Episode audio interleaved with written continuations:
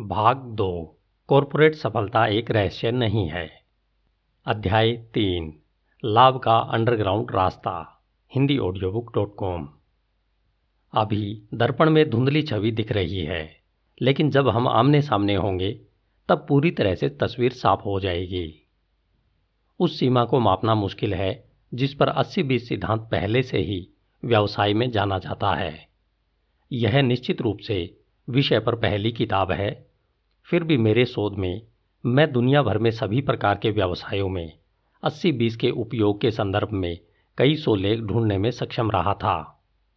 कई सफल फर्म और व्यक्ति अस्सी बीस सिद्धांत के उपयोग की कसम खाए हुए हैं और एमबीए करने वाले अधिकांश छात्रों ने इसके बारे में सुना है। फिर भी इस बात पर विचार करते हुए कि अस्सी बीस सिद्धांत ने लाखों लोगों के जीवन को प्रभावित किया है, भले ही वे इससे अनजान हों लेकिन अब इसे समझने का सही समय है। पहली अस्सी बीस लहर, गुणवत्ता क्रांति। 1950 और 1990 के बीच हुई गुणवत्ता क्रांति ने ब्रांडेड उपभोक्ता वस्तुओं की गुणवत्ता, मूल्य और अन्य विनिर्माण को बदल दिया। सांख्यिकीय और व्यवहारिक तकनीकों के उपयोग से कम लागत पर लगातार उच्च गुणवत्ता प्राप्त करने के लिए गुणवत्ता आंदोलन एक धर्म युद्ध रहा है। जिसका उद्देश्य उत्पादों के, उत्पाद दोषों की शून्य दर प्राप्त करना है। यह तर्क देना संभव है कि गुणवत्ता आंदोलन 1950 से पूरी दुनिया में उच्च जीवन स्तर का सबसे महत्वपूर्ण चालक रहा है। इस आंदोलन का एक दिलचस्प इतिहास रहा है। इसके दो महान मसीहा, जोसेफ जुरान और डब्ल्यू एडवर्ड्स डेमिंग, दोनों अमेरिकी थे, हालाँकि जुरान रोमानिया में पैदा हुए थे। आदरणीय रूप से एक इलेक्ट्रिकल इंजीनियर और एक सांख्यिकीविद थे। उन्होंने द्वितीय विश्व युद्ध के बाद समानांतर में अपने विचार विकसित किए, लेकिन असाधारण गुणवत्ता की खोज में किसी भी प्रमुख अमेरिकी निगम को असंभव पाया जुरान ने उन्नीस सौ इक्यावन में गुणवत्ता नियंत्रण की गीता, यानी गुणवत्ता नियंत्रण पुस्तिका का पहला संस्करण प्रकाशित किया, लेकिन इसे बहुत ही फ्लैट रिसेप्शन मिला। जापान से एकमात्र गंभीर दिलचस्पी आई और 1950 के दशक की शुरुआत में जुरान और डेमिन दोनों वहाँ चले गए। उनके अग्रणी काम ने उस समय अर्थव्यवस्था को कमज़ोर नकल के रूप में जाना और जिसे उन्होंने उच्च गुणवत्ता और उत्पादकता के पावर हाउस में बदल दिया। यह तब हुआ जब मोटरसाइकिल और फोटोकॉपियर जैसे जापानी सामानों ने अमेरिकी बाज़ार पर आक्रमण करना शुरू किया। तब जाकर ज़्यादातर अमेरिकी और पश्चिमी निगमों ने गुणवत्ता आंदोलन को गंभीरता से लेना शुरू कर दिया। 1970 से और विशेष रूप से 1980 के बाद, जुरान, डेमिंग और उनके शिष्यों ने पश्चिमी गुणवत्ता मानकों में समान रूप से सफल परिवर्तन किए, जिससे गुणवत्ता और गुणवत्ता की स्थिरता, गलती दर में नाटकीय कटौती और विनिर्माण लागत में बड़ी गिरावट आई। अस्सी बीस सिद्धांत गुणवत्ता आंदोलन के प्रमुख निर्माण खंडों में से एक था। जोसेफ जुरान सिद्धांत के सबसे उत्साही मसीहा थे। हालाँकि उन्होंने इसे पैरेतो सिद्धांत या महत्वपूर्ण नियम का नियम कहा था। गुणवत्ता नियंत्रण पुस्तिका के पहले संस्करण में जुरान ने टिप्पणी की कि नुकसान यानी निर्मित माल जिन्हें खराब गुणवत्ता के कारण खारिज कर दिया जाता है, बड़ी संख्या में कारणों से उत्पन्न नहीं होता है। जुरान ने सांख्यिकीय गुणवत्ता नियंत्रण के लिए अस्सी बीस सिद्धांत लागू किया। गुणवत्ता की कमी पैदा करने वाली समस्याओं की पहचान करना उन्हें सबसे महत्वपूर्ण बनाना है। दोषों का 20 प्रतिशत, जो 80 प्रतिशत गुणवत्ता की समस्याओं का कारण बनता है, जो कम महत्वपूर्ण है। जुरान और डेमिंग दोनों ही 80-20 वाक्यांशों का उपयोग करने के लिए आए, जिसके कुछ दोषों के कारण का निदान किया गया। एक बार ऑफ़ क्वालिटी उत्पाद के महत्वपूर्ण कुछ स्रोतों की पहचान हो जाने के बाद सभी समस्याओं से निपटने की कोशिश करने के बजाय इन मुद्दों से निपटने के लिए प्रयास केंद्रित किए गए। चूँकि गुणवत्ता आंदोलन गुणवत्ता के नियंत्रण पर तेज़ी से बढ़ रहा है, इस दृष्टिकोण के माध्यम से गुणवत्ता को पहले स्थान पर सभी ऑपरेटरों द्वारा और कुल गुणवत्ता प्रबंधन और सॉफ्टवेयर के तेज़ी से परिष्कृत उपयोग के लिए बनाया जाना चाहिए। अस्सी बीस तकनीकें बढ़ी हैं ताकि आज लगभग सभी गुणवत्ता चिकित्सक अस्सी बीस से परिचित हों। कुछ हालिया संदर्भ उन तरीकों को चित्रित करते हैं, जिनमें अस्सी बीस सिद्धांत का उपयोग किया जा रहा है। राष्ट्रीय उत्पादकता समीक्षा में हाल के एक लेख में रोनाल्ड जे रिकॉर्ड ने पूछा, कौन सा अंतराल आपके सबसे रणनीतिक उपभोक्ताओं को प्रतिकूल रूप से प्रभावित करता है? कई अन्य गुणवत्ता की समस्याओं के साथ पैरेतो का कानून यहाँ भी प्रचलित है। यदि आप अपने गुणवत्ता के अंतराल का सबसे महत्वपूर्ण 20 प्रतिशत का उपाय करते हैं तो आप लाभ का 80 प्रतिशत पाएँगे। यहाँ सबसे पहले 80 प्रतिशत में आमतौर पर आपके सफल सुधार शामिल हैं। ग्राहक संतुष्टि और मूल्य पर गुणवत्ता क्रांति का प्रभाव और व्यक्तिगत फर्मों और वास्तव में पूरे राष्ट्रों की प्रतिस्पर्धी स्थिति पर थोड़ा ध्यान दिया गया है, लेकिन जो वास्तव में बड़े पैमाने पर है। अस्सी बीस सिद्धांत स्पष्ट रूप से गुणवत्ता क्रांति के लिए महत्वपूर्ण कुछ इनपुट में से एक था, लेकिन अस्सी बीस सिद्धांत का भूमिगत प्रभाव वहाँ नहीं रुकता है।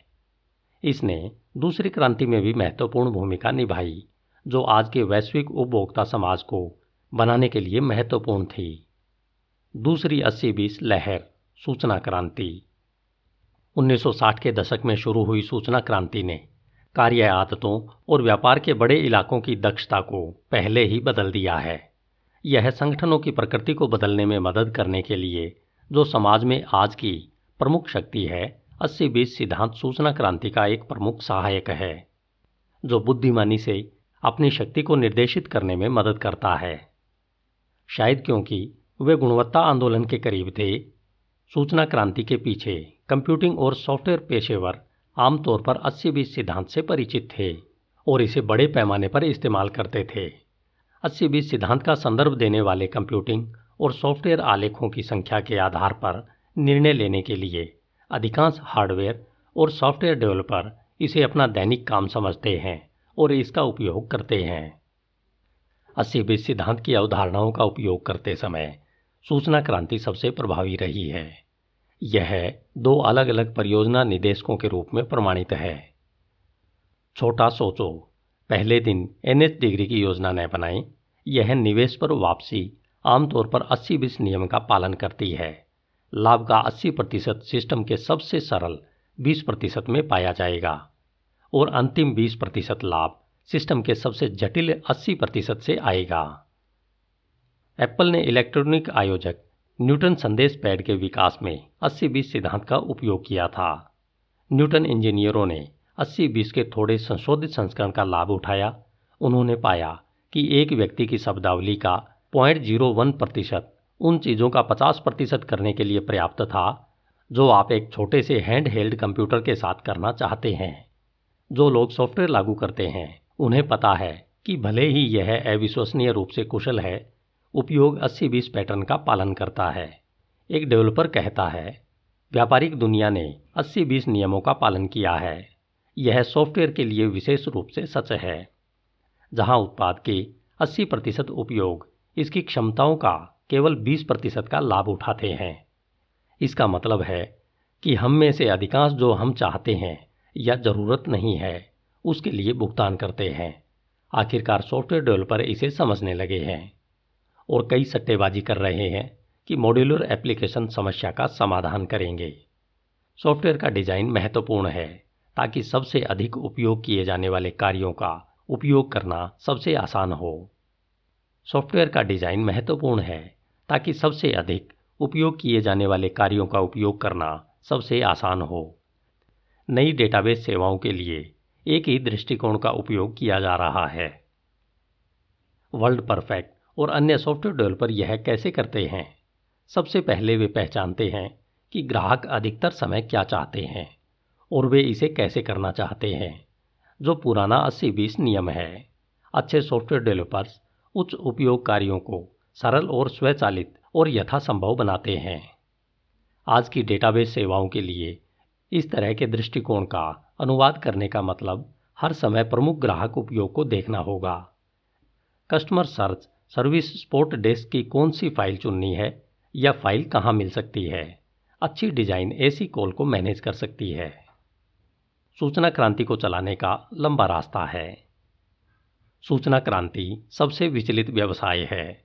पहले से ही लोगों को सूचना शक्ति की घटना ने फ्रंट लाइन श्रमिकों और तकनीशियनों को ज्ञान और अधिकार दिया है और अक्सर मध्यम प्रबंधन की नौकरियाँ जिन्हें पहले स्वामित्व ज्ञान से संरक्षित किया गया था को लगभग खत्म कर दिया है।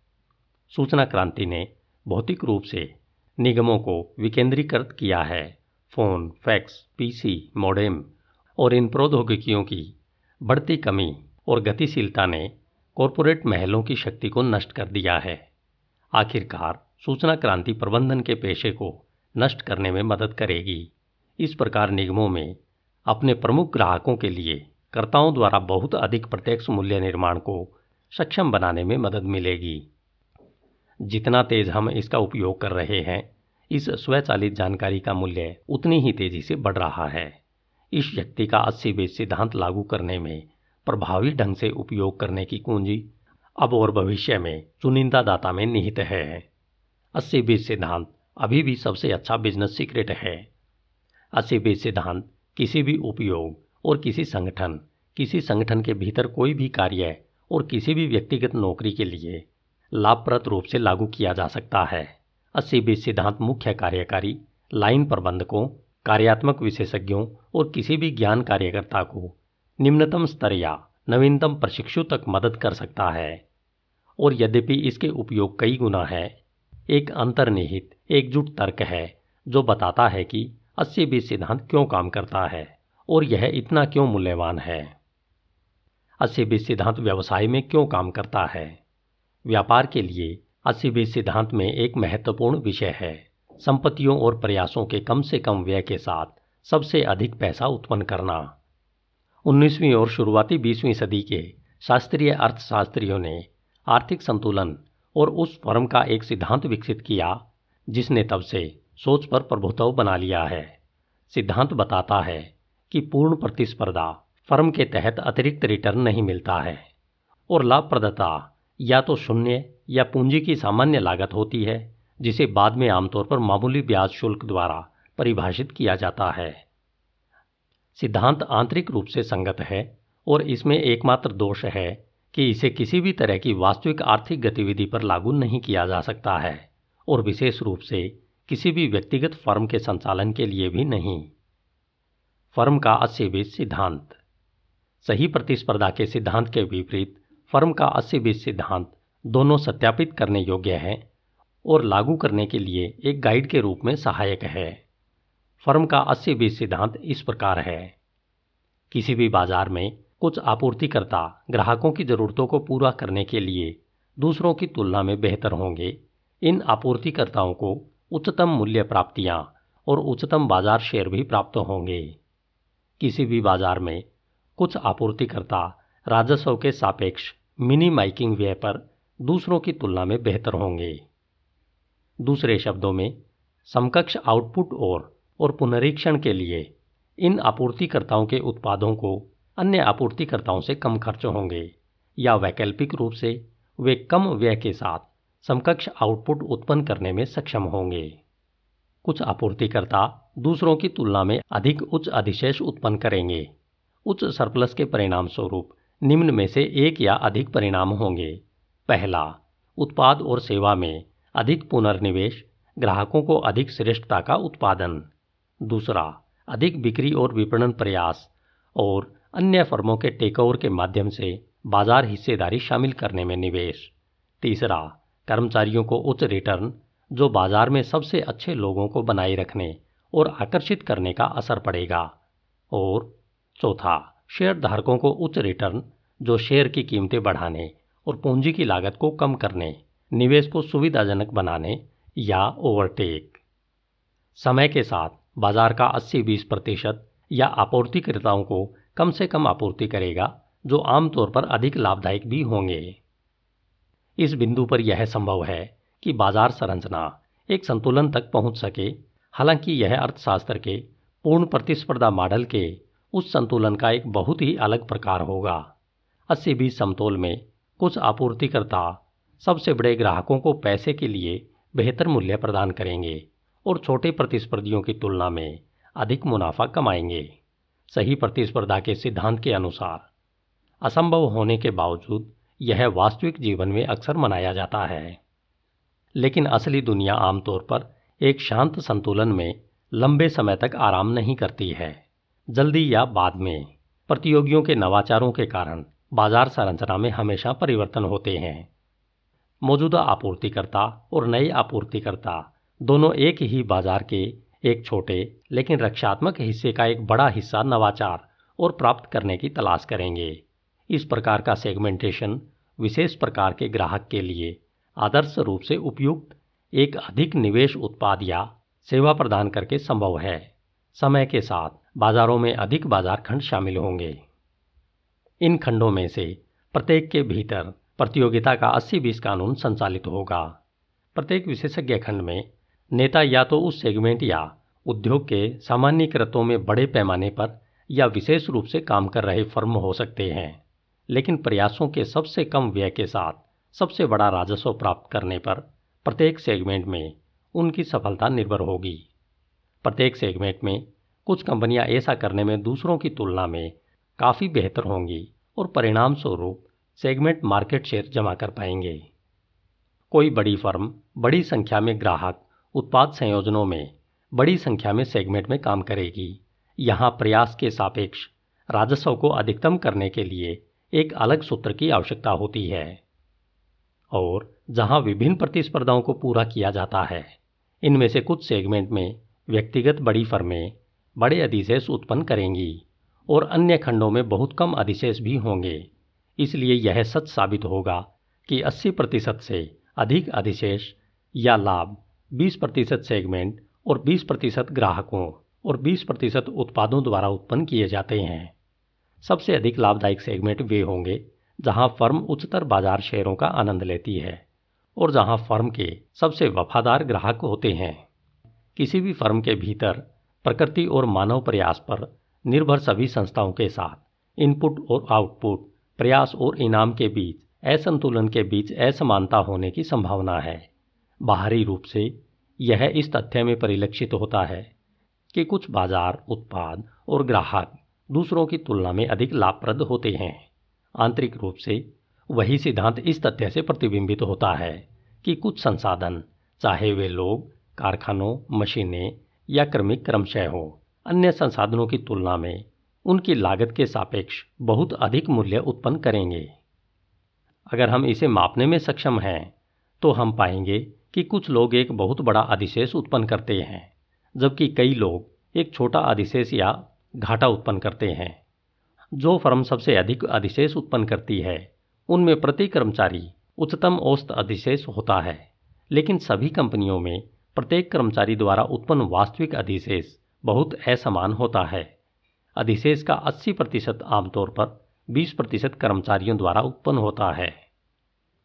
फर्म के भीतर संसाधनों के एकत्रीकरण के निम्नतम स्तर पर उदाहरण के लिए एक व्यक्तिगत कर्मचारी बनाए गए मूल्य का 80 प्रतिशत एक छोटे से हिस्से से उत्पन्न होने की संभावना है। उस समय के लगभग 20 प्रतिशत परिस्थितियों के संयोजन के माध्यम से व्यक्तिगत विशेषताओं और कार्य की सटीक प्रकृति सहित कर्मचारी कई बार अपने सामान्य स्तर की प्रभावशीलता का संचालन कर रहा है। इसलिए असमान प्रयास और वापसी के सिद्धांत व्यवसाय के सभी स्तरों पर काम करते हैं। बाज़ार बाज़ार खंड उत्पाद, ग्राहक, विभाग और कर्मचारी। यह एक सांसारिक संतुलन की बजाय संतुलन की कमी है, जो सभी आर्थिक गतिविधियों को दर्शाता है। स्पष्ट रूप से छोटे मतभेद बड़े परिणाम पैदा करते हैं। 50 प्रतिशत की बिक्री अंतर और 100 प्रतिशत का लाभ अंतर उत्पन्न करने के लिए एक उत्पाद प्रतिस्पर्धी उत्पाद की तुलना में केवल 10 प्रतिशत बेहतर मूल्य होना चाहिए। तीन कार्य प्रभाव। पहला, फर्मों के अस्सी बीस सिद्धांतों का एक निहितार्थ यह है कि सफल कंपनियाँ बाजारों में काम करती हैं, जहाँ कम से कम प्रयास के साथ उस फर्म के लिए उच्चतम राजस्व उत्पन्न करना संभव है। मौद्रिक मुनाफे के सापेक्ष यह बिल्कुल सही होगा, जो अपेक्षाकृत प्रतिस्पर्धा के संबंध में है। एक फर्म को तब तक सफल नहीं माना जा सकता, जब तक कि इसमें उच्च पूर्ण अधिशेष यानी परंपरागत शब्दों में निवेश पर उच्च रिटर्न और इसके प्रतिस्पर्धियों यानी उच्च मार्जिन से अधिक अधिशेष न हो। दूसरा, सभी फर्मों के लिए व्यवहारिक निहितार्थ यह है कि आमतौर पर उन बड़े बाजारों और ग्राहक खंडों पर ध्यान केंद्रित करके आर्थिक अधिशेष को बढ़ाने में हमेशा संभव है, जहाँ सबसे बड़ा अधिशेष वर्तमान में उत्पन्न हो रहा है। यह हमेशा अधिशेष उत्पन्न करने वाले सेगमेंट में संसाधनों के पुनर्वितरण को इंगित करेगा और आमतौर पर संसाधन और व्यय के कुल स्तर सादे शब्दों में कम कर्मचारियों और अन्य लागतों में कमी का संकेत देगा। फर्म शायद ही कभी उच्चतर स्तर के अधिशेष तक पहुँच पाती है, जिसे वे प्राप्त कर सकते हैं, या इसके आसपास कहीं भी, क्योंकि प्रबंधक अक्सर अधिशेष की संभावना से अवगत नहीं होते हैं, और क्योंकि वे अक्सर असाधारण रूप से लाभप्रद लोगों की बजाय बड़ी कंपनियों को चलाना पसंद करते हैं। और तीसरा अनुशासन यह है कि प्रत्येक निगम के लिए फर्म के भीतर उत्पादन और इनाम की असमानता को कम करके अधिशेष के स्तर को बढ़ाने में संभव है। यह फर्म के कुछ हिस्सों, जैसे लोगों, कारखानों, बिक्री कार्यालयों, ओवरहेड इकाइयों, देशों की पहचान करके किया जा सकता है, जो उच्चतर अधिशेष उत्पन्न करते हैं और उन्हें मज़बूत करते हैं, जिससे उन्हें अधिक शक्ति और संसाधन मिलते हैं। और इसके विपरीत, कम या नकारात्मक अधिशेष उत्पन्न करने वाले संसाधनों की पहचान करना, नाटकीय सुधारों को सुविधाजनक बनाना और यदि ये आने वाले नहीं है तो इन संसाधनों पर व्यय को रोकना। ये सिद्धांत फर्म के उपयोगी अस्सी बीस सिद्धांत का गठन करते हैं, लेकिन उनकी बहुत कठोर या निर्धारक रूप से व्याख्या नहीं करनी चाहिए। सिद्धांत काम करते हैं, क्योंकि वे प्रकृति में रिश्ते का प्रतिबिंब है, जो नियमितता और अनियमितता के क्रम और विकार का एक जटिल मिश्रण है। अस्सी बीस सिद्धांत से अनियमित अंतर्दृष्टि की तलाश करें। अस्सी बीस संबंधों को चलाने के लिए तरलता को समझने की कोशिश करना महत्वपूर्ण है। जब तक आप इसकी सराहना न करें, आप अस्सी बीस सिद्धांत को भी कठोर समझेंगे और इसकी पूरी क्षमता का फ़ायदा उठाने में विफल रहेंगे। दुनिया छोटे कारणों से भरी हुई है। ये जब संयुक्त हो तो महत्वपूर्ण परिणाम मिल सकते हैं। दूध के एक सॉस पैन के बारे में सोचें। जब इसे एक निश्चित तापमान पर गर्म किया जाता है तो अचानक इसके रूप में बदलाव आ जाता है और इसमें बुलबुले उठने शुरू हो जाते हैं। एक पल आपके पास गर्म दूध का अच्छा व्यवस्थित पैन है। अगले पल आप या तो एक कैप्चिनो बना सकते हैं, या यदि आपने बहुत देर कर दी तो आपको स्टोव के ऊपर एक बड़ी गड़बड़ नज़र आएगी। चीज़ें व्यवसाय में थोड़ा अधिक समय लेती हैं, लेकिन एक वर्ष में आप एक उत्कृष्ट और बहुत लाभदायक आईबीएम कंप्यूटर उद्योग पर हावी हो सकते हैं। और लंबे समय से पहले छोटे कारणों के संयोजन से विनाश से बचा जा सकता है। क्रिएटिव सिस्टम संतुलन से दूर काम करते हैं। कारण और प्रभाव, इनपुट और आउटपुट एक रेखीय तरीके से संचालित होते हैं। आमतौर पर इनमें जो भी डालते हैं, उसे वापस नहीं लेते हैं। आप कभी कभी बहुत कम काम कर सकते हैं और इससे कभी कभी बहुत अधिक परिणाम मिलता है। एक व्यापार प्रणाली में प्रमुख परिवर्तन स्पष्ट रूप से महत्वहीन कारणों से प्रवाहित हो सकते हैं। किसी भी समय समान संरचना, कौशल और समर्पण के लोग छोटे संरचनात्मक मतभेदों के परिणाम स्वरूप काफ़ी असमान परिणाम उत्पन्न कर सकते हैं। घटनाओं की भविष्यवाणियाँ नहीं की जा सकती। हालाँकि अनुमानित पैटर्न पुनरावृत्ति करते हैं। अपनी भाग्य रेखा की पहचान करें। नियंत्रण असंभव है, लेकिन घटनाओं को प्रभावित करना संभव है। और शायद इससे भी महत्वपूर्ण बात यह है कि अनियमितताओं का पता लगाना और उनसे लाभ लेना संभव है। अस्सी बीस सिद्धांत का उपयोग करने की कला यह जानना है कि किस तरह वास्तविकता का काम वर्तमान में चल रहा है और उससे कितना संभव फ़ायदा उठाया जा सकता है। कल्पना कीजिए कि आप एक क्रेजी कैसिनो में है, जो असंतुलित रूले पहियों से भरे हुए हैं। सभी संख्याएँ पैंतीस से एक पर भुगतान करती है। लेकिन अलग अलग संख्याएँ अलग अलग तालिकाओं में अक्सर कम होती हैं। एक में संख्या पाँच, बीस में एक बार आता है। दूसरी मेज पर यह केवल पचास में एक बार आता है। यदि आप सही तालिका में सही संख्या वापस पाते हैं तो आप एक भाग्य बना सकते हैं। यदि आप एक टेबल पर नंबर पाँच का समर्थन कर रहे हैं, जहाँ यह पचास में एक बार आता है तो आपका पैसा गायब हो जाएगा, भले ही आपका शुरुआती बैंक खाता कितना ही भरा क्यों न हो। यदि आप यह पहचान सकते हैं कि आपकी फर्म कहाँ से आगे बढ़ रही है तो आप हिस्सेदार बना सकते हैं या ख़त्म कर सकते हैं। इसी तरह आप एक काम और कर सकते हैं कि यदि आपकी फर्म निवेश में कम कमाई कर रही है या घाटे में जा रही है तो आप अपने नुकसान को काट या घटा सकते हैं। इस संदर्भ में कहाँ कुछ भी हो सकता है। यह एक उत्पाद, बाज़ार, ग्राहक या ग्राहक का प्रकार, एक तकनीक, वितरण का एक चैनल, एक विभाग या विभाजन, एक देश, एक प्रकार का लेन देन या एक कर्मचारी। कर्मचारी या कर्मचारी की टीम हो सकता है। गेम उन स्थानों पर स्पोर्ट करना है, जहाँ आप बेहतरीन अधिशेष बना रहे हैं और उन्हें अधिकतर कर सकते हैं और उन स्थानों की पहचान करें जहाँ आप खो रहे हैं और तुरंत बाहर निकलें। हमें कारणों और प्रभाव, नियमित संबंधों, रिटर्न के औसत स्तर, सही प्रतिस्पर्धा और अनुमानित परिणामों के संदर्भ में सोचने के लिए प्रशिक्षित किया गया है। यह असली दुनिया नहीं है।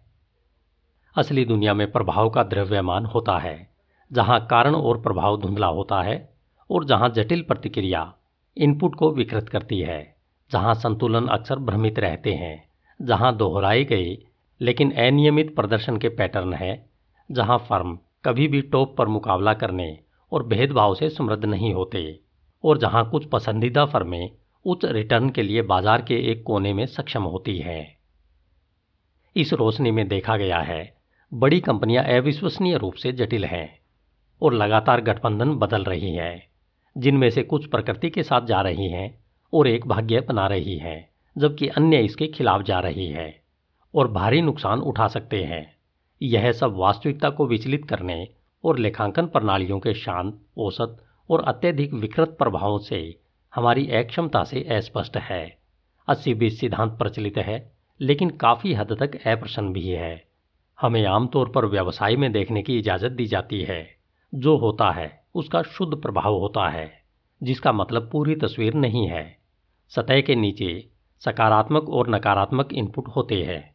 जो प्रभाव उत्पन्न करने के लिए गठबंधन करते हैं, जो हम सतह के ऊपर देख सकते हैं। अस्सी बीस सिद्धांत सबसे उपयोगी होता है, जब हम सतह के नीचे सभी ताकतों की पहचान कर सकते हैं, ताकि हम नकारात्मक प्रभावों को रोक सकें और सबसे अधिक उत्पादक शक्तियों को अधिकतम शक्ति दे सकें। मुनाफा बढ़ाने के लिए कंपनियाँ अस्सी बीस सिद्धांत का उपयोग कैसे कर सकती हैं? इतिहास, दर्शन और सिद्धांत का पर्याप्त अगर हम गियर को बेहद व्यवहारिक रूप से बदलते हैं, कोई भी व्यक्तिगत व्यवसाय अस्सी बीस सिद्धांत के व्यवहारिक अनुप्रयोग के माध्यम से अत्यधिक लाभ प्राप्त कर सकता है। यह आपको दिखाने का समय है कि कैसे। अध्याय चार से सात अस्सी बीस सिद्धांत के माध्यम से लाभ बढ़ाने के सबसे महत्वपूर्ण तरीकों में शामिल है। अध्याय आठ पुस्तक के भाग दो को बंद करता है। यह अस्सी बीस को एम्बेड करने के तरीकों के साथ अपने व्यापार जीवन में सोचने के संकेत देता है, ताकि आप सहकर्मियों और प्रतिस्पर्धियों से समान रूप से लाभ कमा सकें। हम अगले अध्याय में किसी फर्म में अस्सी बीस सिद्धांत के सबसे महत्वपूर्ण उपयोग से शुरू करेंगे, जहाँ आप वास्तव में मुनाफा कमा रहे हैं, और यह उतना ही महत्वपूर्ण है, जहाँ आप वास्तव में पैसा खो रहे हैं। प्रत्येक व्यवसायी व्यक्ति सोचता है कि वे इसे पहले से जानते हैं, और लगभग वे सभी गलत हैं। अगर उनके पास सही तस्वीर हो तो उनका पूरा कारोबार बदल जाएगा।